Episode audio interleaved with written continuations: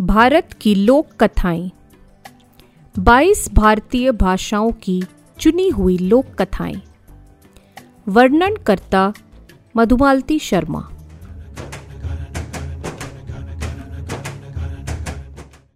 आज की कथा कश्मीरी साहित्य से। अन्य जीवन। यह जानने के लिए कि मृत्यु के पश्चात क्या होता है, एक ब्राह्मण ने कठोर तप किया। अंततः भगवान ने उसकी सुनी। एक दिन तड़के वह नदी में स्नान कर रहा था कि उसकी आत्मा उसे छोड़कर अछूत चमार के एक बच्चे में प्रवेश कर गई। बच्चा बड़ा हुआ, अपने पिता का धंधा संभाला, विवाह किया और कई बच्चों का पिता बना। एक दिन एकाएक उसे बोध हुआ कि वास्तव में वह ब्राह्मण है। सो सब छोड़ छाड़ कर वह परदेश चला गया। वह जिस देश में पहुँचा, वहाँ का राजा अपने पीछे उत्तराधिकारी छोड़े बिना ही स्वर्ग सिधार गया था।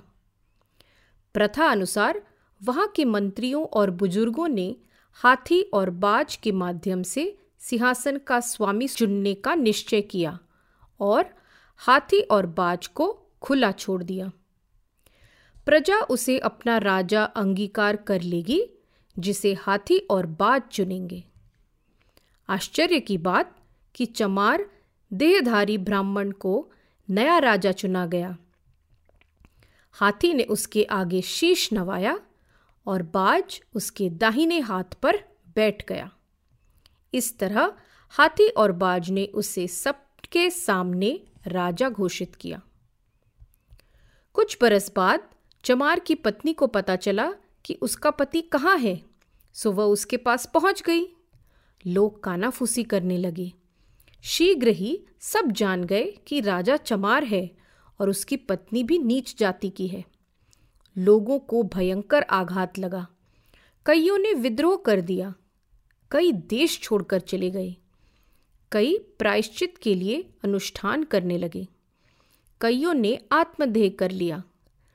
सभी धर्मच्युत हो जाने से भयभीत थे। लज्जित राजा भी उथल पुथल को सह न सका और आग में कूद गया। राजा की आत्मा ने पुनः ब्राह्मण के निर्जीव देह पर अधिकार कर लिया, जो नदी के तल में पड़ी थी। ब्राह्मण नदी से बाहर आया और घर चला गया। उसे द्वार पर देखकर पत्नी ने कहा, आ गए? आज स्नान और जब ध्यान से जल्दी निवृत्त हो गए। ब्राह्मण स्तब्ध पत्नी को देखता रह गया। उसने कोई उत्तर नहीं दिया। सोचने लगा, क्या मृत्यु के बाद ऐसा ही होता है? क्या यह सचमुच घटित हुआ? या यह स्वप्न था? इसके एक सप्ताह पश्चात एक आदमी ब्राह्मण के घर आया और भोजन मांगा।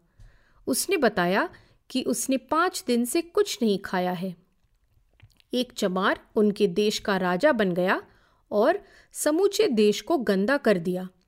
इसलिए वह जितनी तेज़ी से भाग सकता था, भागता हुआ उस देश से दूर चला आया है। उसने आगे बताया कि भावी अनिष्ट से बचने के लिए सब लोग भाग रहे हैं या आत्मदेह कर रहे हैं। ब्राह्मण ने उसे खाना खिलाया और कुछ बोला नहीं। सोचा,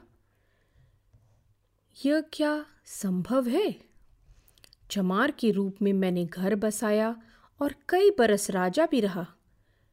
मैंने समझा कि वह स्वप्न था, पर अब ये व्यक्ति उन घटनाओं के यथार्थ की पुष्टि कर रहा है।